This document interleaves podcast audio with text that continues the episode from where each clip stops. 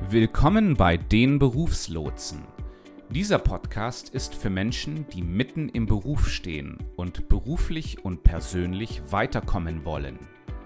Jeden Mittwoch gibt es eine neue Episode, in der Thomas und Björn Themen besprechen, die dir helfen, deine beruflichen Ziele zu erreichen. Aber genug geplappert. Hier sind sie, die Berufslotsen. Ja, liebe Hörerinnen und Hörer, ähm, herzlich willkommen zur 34. Folge der Berufslotsen. Heute wird es ein wenig eine kürzere Folge sein. Äh, wir haben, und was uns natürlich sehr freut, ähm, zwei Fragen bekommen von einem unserer Hörer aus Dresden. Und die würden wir gerne in dieser etwas kürzeren Folge behandeln. Björn, welche, welche Fragen hat uns Herr Nauk mitgebracht aus Dresden? Ja, ähm, die hören wir uns am besten gleich mal an. Ist diese Struktur von Vorstellungsgesprächen so, wie diese heute noch angewendet wird, in unserer hochkomplexen VUCA-Welt noch sinnvoll? Wäre es nicht besser, wenn Vorstellungsgespräche ein Dialog sind? Es geht auch um das exakte Verstehen der Wünsche und Probleme des Unternehmens. Ja, die Frage für mich ist eigentlich, wo kommt diese Struktur in Vorstellungsgesprächen eigentlich her? Und ähm, da habe ich ehrlich gesagt keine ganz klare Lehrbuchantwort drauf. Ja, also ich bin der Meinung, diese Struktur ist, äh, hat sich einfach über die, die Jahrzehnte so rausgebildet. Wie, wie siehst du das, Thomas? Nachdem mir der Herr Nauk ähm, diese Frage geschickt hat, habe ich mich mal auf die Suche gemacht im Netz. Bin auch nicht auf eine wirklich eindeutige Antwort gestoßen. Ähm, ich könnte mir vorstellen, dass es damit zu tun hat, dass man die Kontrolle nicht abgeben möchte. Hm. Ähm, es ist ja so, dass, ähm, dass viele Unternehmen irgendwo so diese Mentalität haben, wir schreiben aus und dann bewerben sich die Leute bei uns und dann suchen wir uns mit großer Sorgfalt eine Person aus dieser, aus dieser Menge, die sich bei uns bewerben, aus. Und das ist für manche Bereiche sicherlich möglich. Ja, äh, ich habe mich da vor allem, ich habe mich da neulich mal mit einem Recruiter unterhalten und er meinte, also da gibt es Bereiche, wo das auch heute noch gut so funktioniert. Also das Marketing sei da ein, ein Bereich und ähm, er meinte auch so, die, das ganze Finanzwesen sei, sei auch so ein Bereich, wo das noch traditionell funktioniert. Aber was er eben meinte im Bezug auf IT, und teilweise auch Human Resources wäre das schon lang nicht mehr so, sondern da wäre es wirklich so, dass, ähm, dass wenn ich da eine, eine, eine Ausschreibung rausgebe, da bewirbt sich keiner drauf. Ja? Die Leute sind es mittlerweile so gewöhnt, von, von Recruitern direkt angesprochen zu werden. Äh, also da bewerben sich die Leute wirklich nur noch auf, äh, auf Anzeigen von, von wirklich großen Namen. Und ähm, ja, und dementsprechend ist diese Struktur, wir halten das Heft in der Hand, das ist ja so die, die Einstellung, die da mit, mitschwingt, ist die sicherlich in großen Teilen der, der, der heutigen äh, VUCA-Welt, wie es der Hanauk genannt hat, sicherlich ähm, ja auch, auch hinfällig. So ein weiterer Erklärungsansatz könnte sein, dass man einfach sein Programm durchbringen möchte, oder? Man möchte die wichtigen Fragen durchbringen und aus Angst, etwas zu vergessen, geht man gar nicht in den Dialog, sondern will es einfach abhaken sozusagen.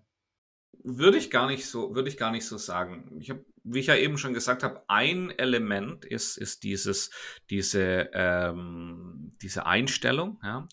Ähm, es ist aber auch durchaus so, dass äh, wenn ich ein erfahrener Interviewer bin, dann weiß ich schon welche Fragen ich auch stellen kann und welche Fragen mir gute Ergebnisse liefern und was für mich wichtig ist, zu in Erfahrung zu bringen. Ja? Und dementsprechend äh, habe ich als derjenige, der solche Gespräche ähm, mehrfach äh, in der Woche führt, sicherlich da auch die, die beste Ahnung, welche Punkte ich da abhandeln sollte. Und ich sehe das auch zum Vorteil des Bewerbers an, weil ähm, hier auch viele Punkte geklärt werden, wo der Recruiter auch weiß, wo, wo die, die, die Knackpunkte werden dort angesprochen. Ja, äh, und, und, und im Grunde genommen auch die Knackpunkte des Unternehmens, weil das sind so die Sachen, äh, die, die einfach in, in, in Stein gemeißelt sind bei vielen Positionen. Äh, damit das auch vorher zur Sprache kommt, damit sich auch der Bewerber eine realistische, ein realistisches Bild von der, von der Stelle, um die es geht, machen kann. Also man möchte quasi nicht in einen Dialog kommen, bevor man nicht die wichtigsten Parameter geklärt hat, geklärt hat damit, damit beide ja. Seiten sicher sein können, dass sie auch wissen, wovon sie reden. Für, als dritten Punkt möchte ich auch noch hier anführen, es kommt natürlich auch darauf an, wer sitzt dort im Vorstellungsgespräch? Wie ist der Bewerber strukturiert? Ist das jemand, der, äh, der sich gut ausdrücken kann? Ist das jemand, der das Gespräch aktiv mitgestaltet?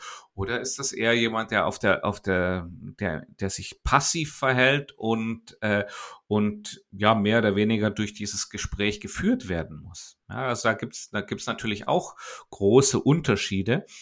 Und ähm, und, und, und dementsprechend kann ich mir gut vorstellen, dass ich über, dass ich durch diese, durch diese äh, äh, in diesem Umfeld einfach solche Strukturen in Vorstellungsgesprächen entwickelt haben. Der, der Herr Nauk hat uns noch eine weitere Frage geschickt, die wir auch gerne noch beantworten würden, weil sie ganz ähnlich strukturiert ist. In Vorstellungsgesprächen hat der Bewerber oftmals erst zum Schluss die Möglichkeit, seine eigenen Fragen zu stellen. Auf was basiert diese Struktur? Wie ist diese Struktur entstanden? Gibt es hier einen wissenschaftlichen Hintergrund?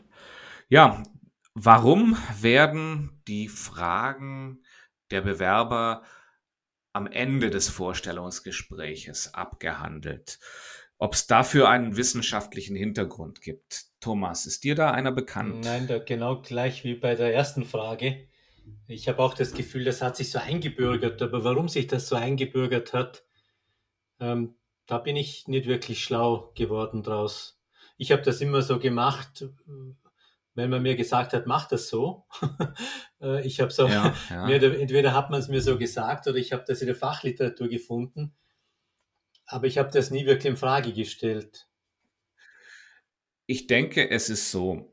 Also das ist, das ist mehr oder weniger so ein, so ein Mechanismus, der, wo man einfach noch sicherstellen will, dass so viel wie möglich Fragen beantwortet werden. Also hier sehe ich jetzt kein, überhaupt keine äh, keine Absichten darin. Das ist einfach nur eine, eine in meinen Augen ist es eine Freundlichkeit gegenüber dem, dem, äh, dem Bewerber, dass man nochmal sagt, gibt es noch weitere Fragen? Gibt es noch was, was wir, was wir bisher noch nicht beantwortet haben?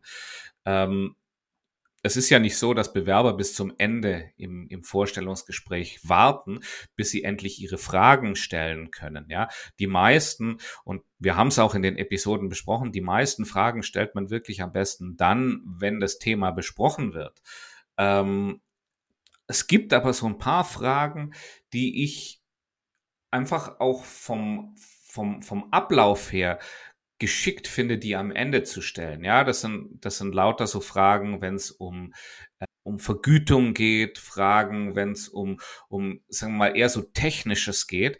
Ähm, wenn es darum geht, wie viele Urlaubstage habe ich eigentlich, wie, wie ist die, äh, wie sind die Arbeitszeiten gestaltet?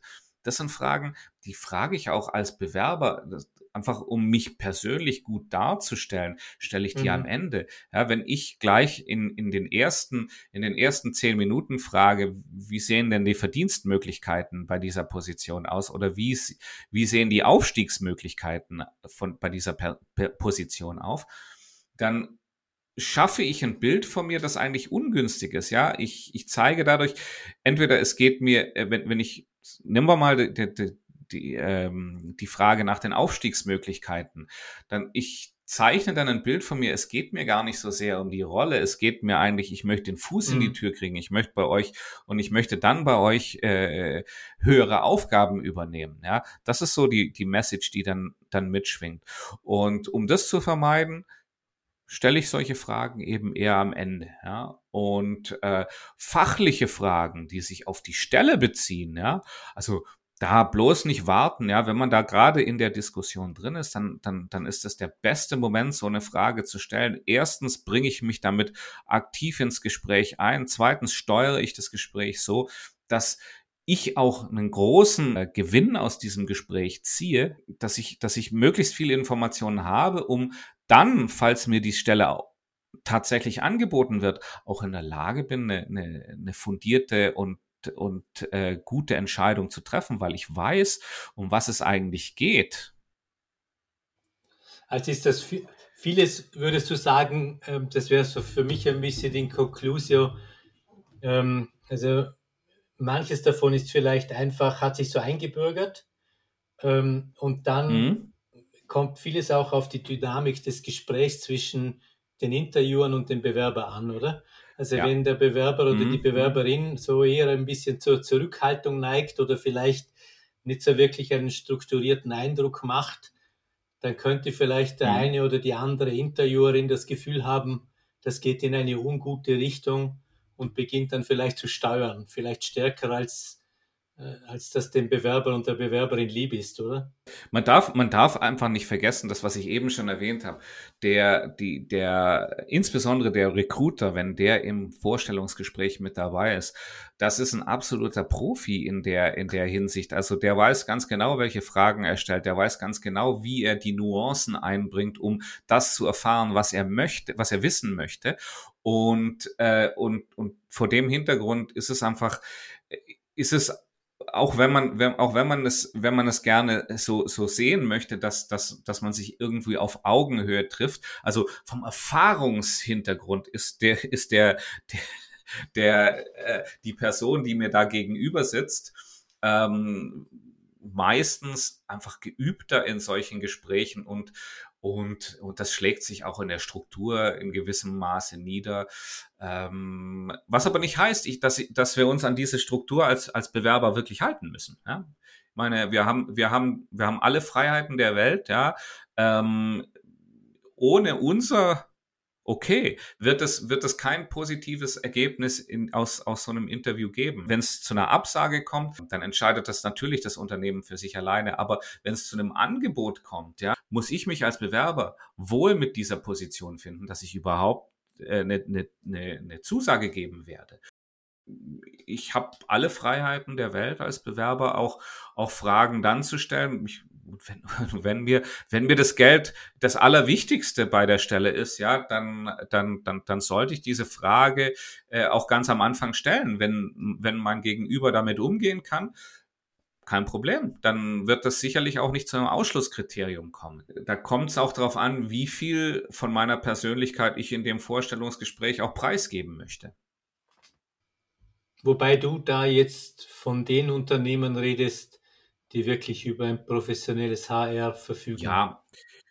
Es gibt ja durchaus auch Unternehmen, die das vielleicht eher so ein bisschen aus dem Handgelenk praktizieren, weil sie halt zu klein sind, dass sie das so in dieser professionalisierten Form das, haben. Das stimmt, aber nicht, aber, aber trotzdem wird der, derjenige, der das Interview auf Unternehmensseite führt, tendenziell mehr Gespräche geführt haben, einen größeren Erfahrungshorizont haben, wenn es um die um das Führen von von Vorstellungsgesprächen mhm.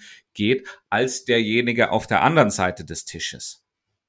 Mhm. Ja, außer er ist selbst er ist selbst Führungskraft und führt selbst viele Vorstellungsgespräche, aber dann ist halt auch, sagen wir mal, die Perspektive immer eine andere.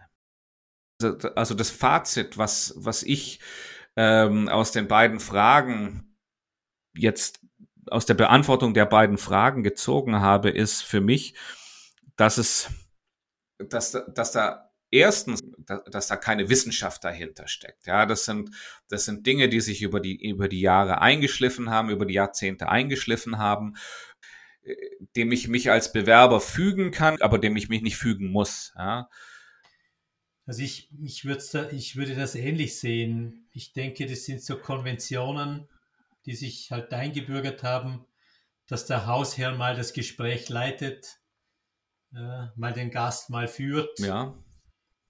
Wahrscheinlich einfach einiges wissen will, das durchbringen möchte in einer zur Verfügung stehenden Zeit äh, und aus dem Grund einfach auch nicht möchte, dass da vielleicht zu viel improvisiert mhm. wird am Anfang. Ja, das ist sicherlich kein, das ist sicherlich nichts, was, äh, was am Reißbrett entworfen wurde, sondern das sind einfach Dinge, die sich mhm. über die Jahre äh, eingespielt haben. Ich kann es vielleicht auch an meinem eigenen Beispiel sehen. Also ich habe meinen, meinen äh, Interviewstil einfach über die Jahre einfach immer weiter angepasst, äh, je nachdem, um welche Positionen es ging, um welchen Level im Unternehmen, also um welche Hierarchieebene es ging. Ja, da hat man sich einfach irgendwie was sowas zurechtgelegt, was im Normalfall funktioniert. Wenn der Kandidat aber in dieses mit diesem Schema nicht klarkommt oder dieses Schema äh, dieses Schema abändert, da, dann komme ich auch damit klar. Und, und das kann einen positiven Effekt auch auf den Bewerbungsprozess haben. Mhm. Also ich denke sicherlich, dass jemand, der viele Gespräche geführt hat, eine umfangreiche Expertise und Erfahrung in dem Bereich mhm. mitbringt, mhm. wahrscheinlich auch eher bereit ist, ähm, ein bisschen die Leine etwas lockerer ja. zu halten. Weil er weiß, er hat es genau. im Griff, oder? Wenn das jemand ist, der vielleicht eher wenig mhm. Erfahrung hat, wird es wahrscheinlich anders ausgehen. Björn, wie, hast du das Gefühl, dass bei dieser Frage solche Themen wie Alter oder, oder, oder Geschlecht und so weiter eine Rolle spielen? Also führen zum Beispiel weibliche Interviewer die Gespräche deiner Meinung nach anders oder macht es einen Unterschied, wenn, wenn jetzt zum Beispiel du mit einer 25-jährigen Bewerberin sprichst oder mit einem 25-jährigen Bewerber? Das ist eine schwierige Frage. Ja, ich glaube, es hat, es hat, es macht, es macht einen Unterschied. Je jünger die Person ist, die mir gegenüber sitzt, äh, umso mehr ergreife ich eigentlich die Initiative. Außer äh, ich, ich, ich fühle hier äh, ein, Pushback. Also es gibt auch, es gibt auch öfter mal junge Leute, die, die dann sehr selbstbewusst auftreten und sich auch viel stärker ins Gespräch einbringen und ihre Ideen, ihre Strukturen einbringen. Und ähm, ich finde das gut. Also mir gefällt das, ja. Ähm, es gibt aber auch hin und wieder einfach Leute, einfach um zu den Informationen zu kommen, einfach mein Standardprogramm durchziehen muss, das Standardprogramm, was ich für diese, für, was für diese Position jetzt einfach das geeignetste ist. Ja? Aber wie gesagt, wenn da jemand, wenn da jemand andere Ideen hat äh, und das irgendwie anders gestaltet, äh, gerne. hm. Gut, also die Konklusion wäre dann nochmals zusammengefasst, es gibt keine wissenschaftlich fundierte Antwort auf diese Frage. Das sind äh, wahrscheinlich Effizienzgründe einerseits und auf der anderen Seite einfach ja, Konventionen. Genau, gewachsene, gewachsene Strukturen, erfahrungsbasierte Strukturen. Ja, das bringt uns zum Ende unserer heutigen Episode. Wir bedanken uns fürs Zuhören und wünschen euch wie immer eine gute Woche und hoffen, dass wir euch am nächsten Mittwoch wieder bei den Berufslotsen begrüßen dürfen. Die Berufslotsen, das sind Thomas Stadelmann und Björn Dobelmann. Wer wir sind und was wir machen, erfährst du unter www.dieberufslotsen.com. Hier hast du auch die Möglichkeit, dich zu unserem Show Notes Newsletter anzumelden. Und schwupp, schon bekommst du die Show Notes zu jeder Episode direkt in dein E-Mail-Postfach. Die neueste Episode der Berufslotsen findest du immer mittwochs auf der Podcast-Quelle deines Vertrauens.